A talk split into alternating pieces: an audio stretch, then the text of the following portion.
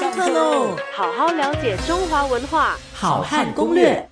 那么上周我们提到说，酒呢对于古人的生活关系密切，还有另外一个证据，什么证据呢？就是当我们跟这个酒发生很多很密切的关系，在我们生活里面非常重要的时候呢，我们就为它造出啊很多的字，很多字就跟酒这个字有关。那么怎么知道跟酒有关呢？就跟我上一周说的，要跟有这个部首有关。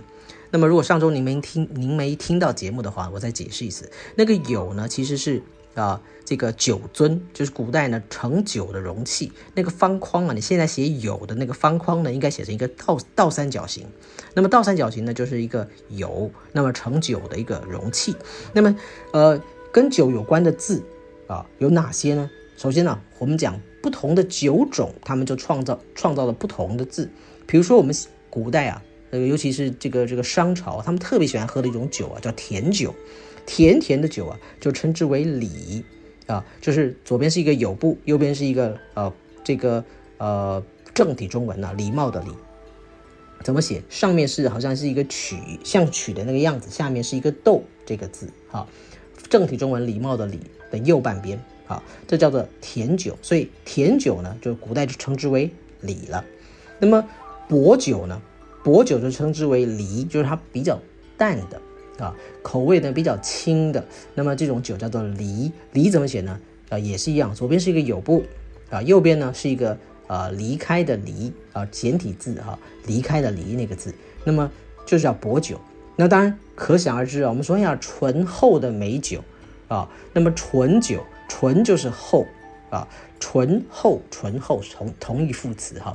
那么醇酒呢，就左边是一个有，右边是一个啊，就是各位知道这个民风淳朴的那个淳有没有？三点水，右边在一个啊，享受的那个享，对不对啊？那么那个享呢，再加上左边的有，就是厚的酒，就是这个酒精浓度比较高的啊，那么很醇厚的酒啊。那当然，这个刚刚上一周提到说祭祀的清酒啊。那么就称称之为什么呢？提，啊，提怎么写？就是手提，手提一个什么东西？耳提面命的那个提啊，把提手旁呢换成了有部，那就是提。我们就是醍醐灌顶的那个提。如果味道很浓，又酒香很这个啊纯美的一种酒呢，啊，就称之为许，啊，许怎么写呢？许就是啊，你想那个女婿的婿字啊。那么把那个左边的那个女部呢换成有就好了。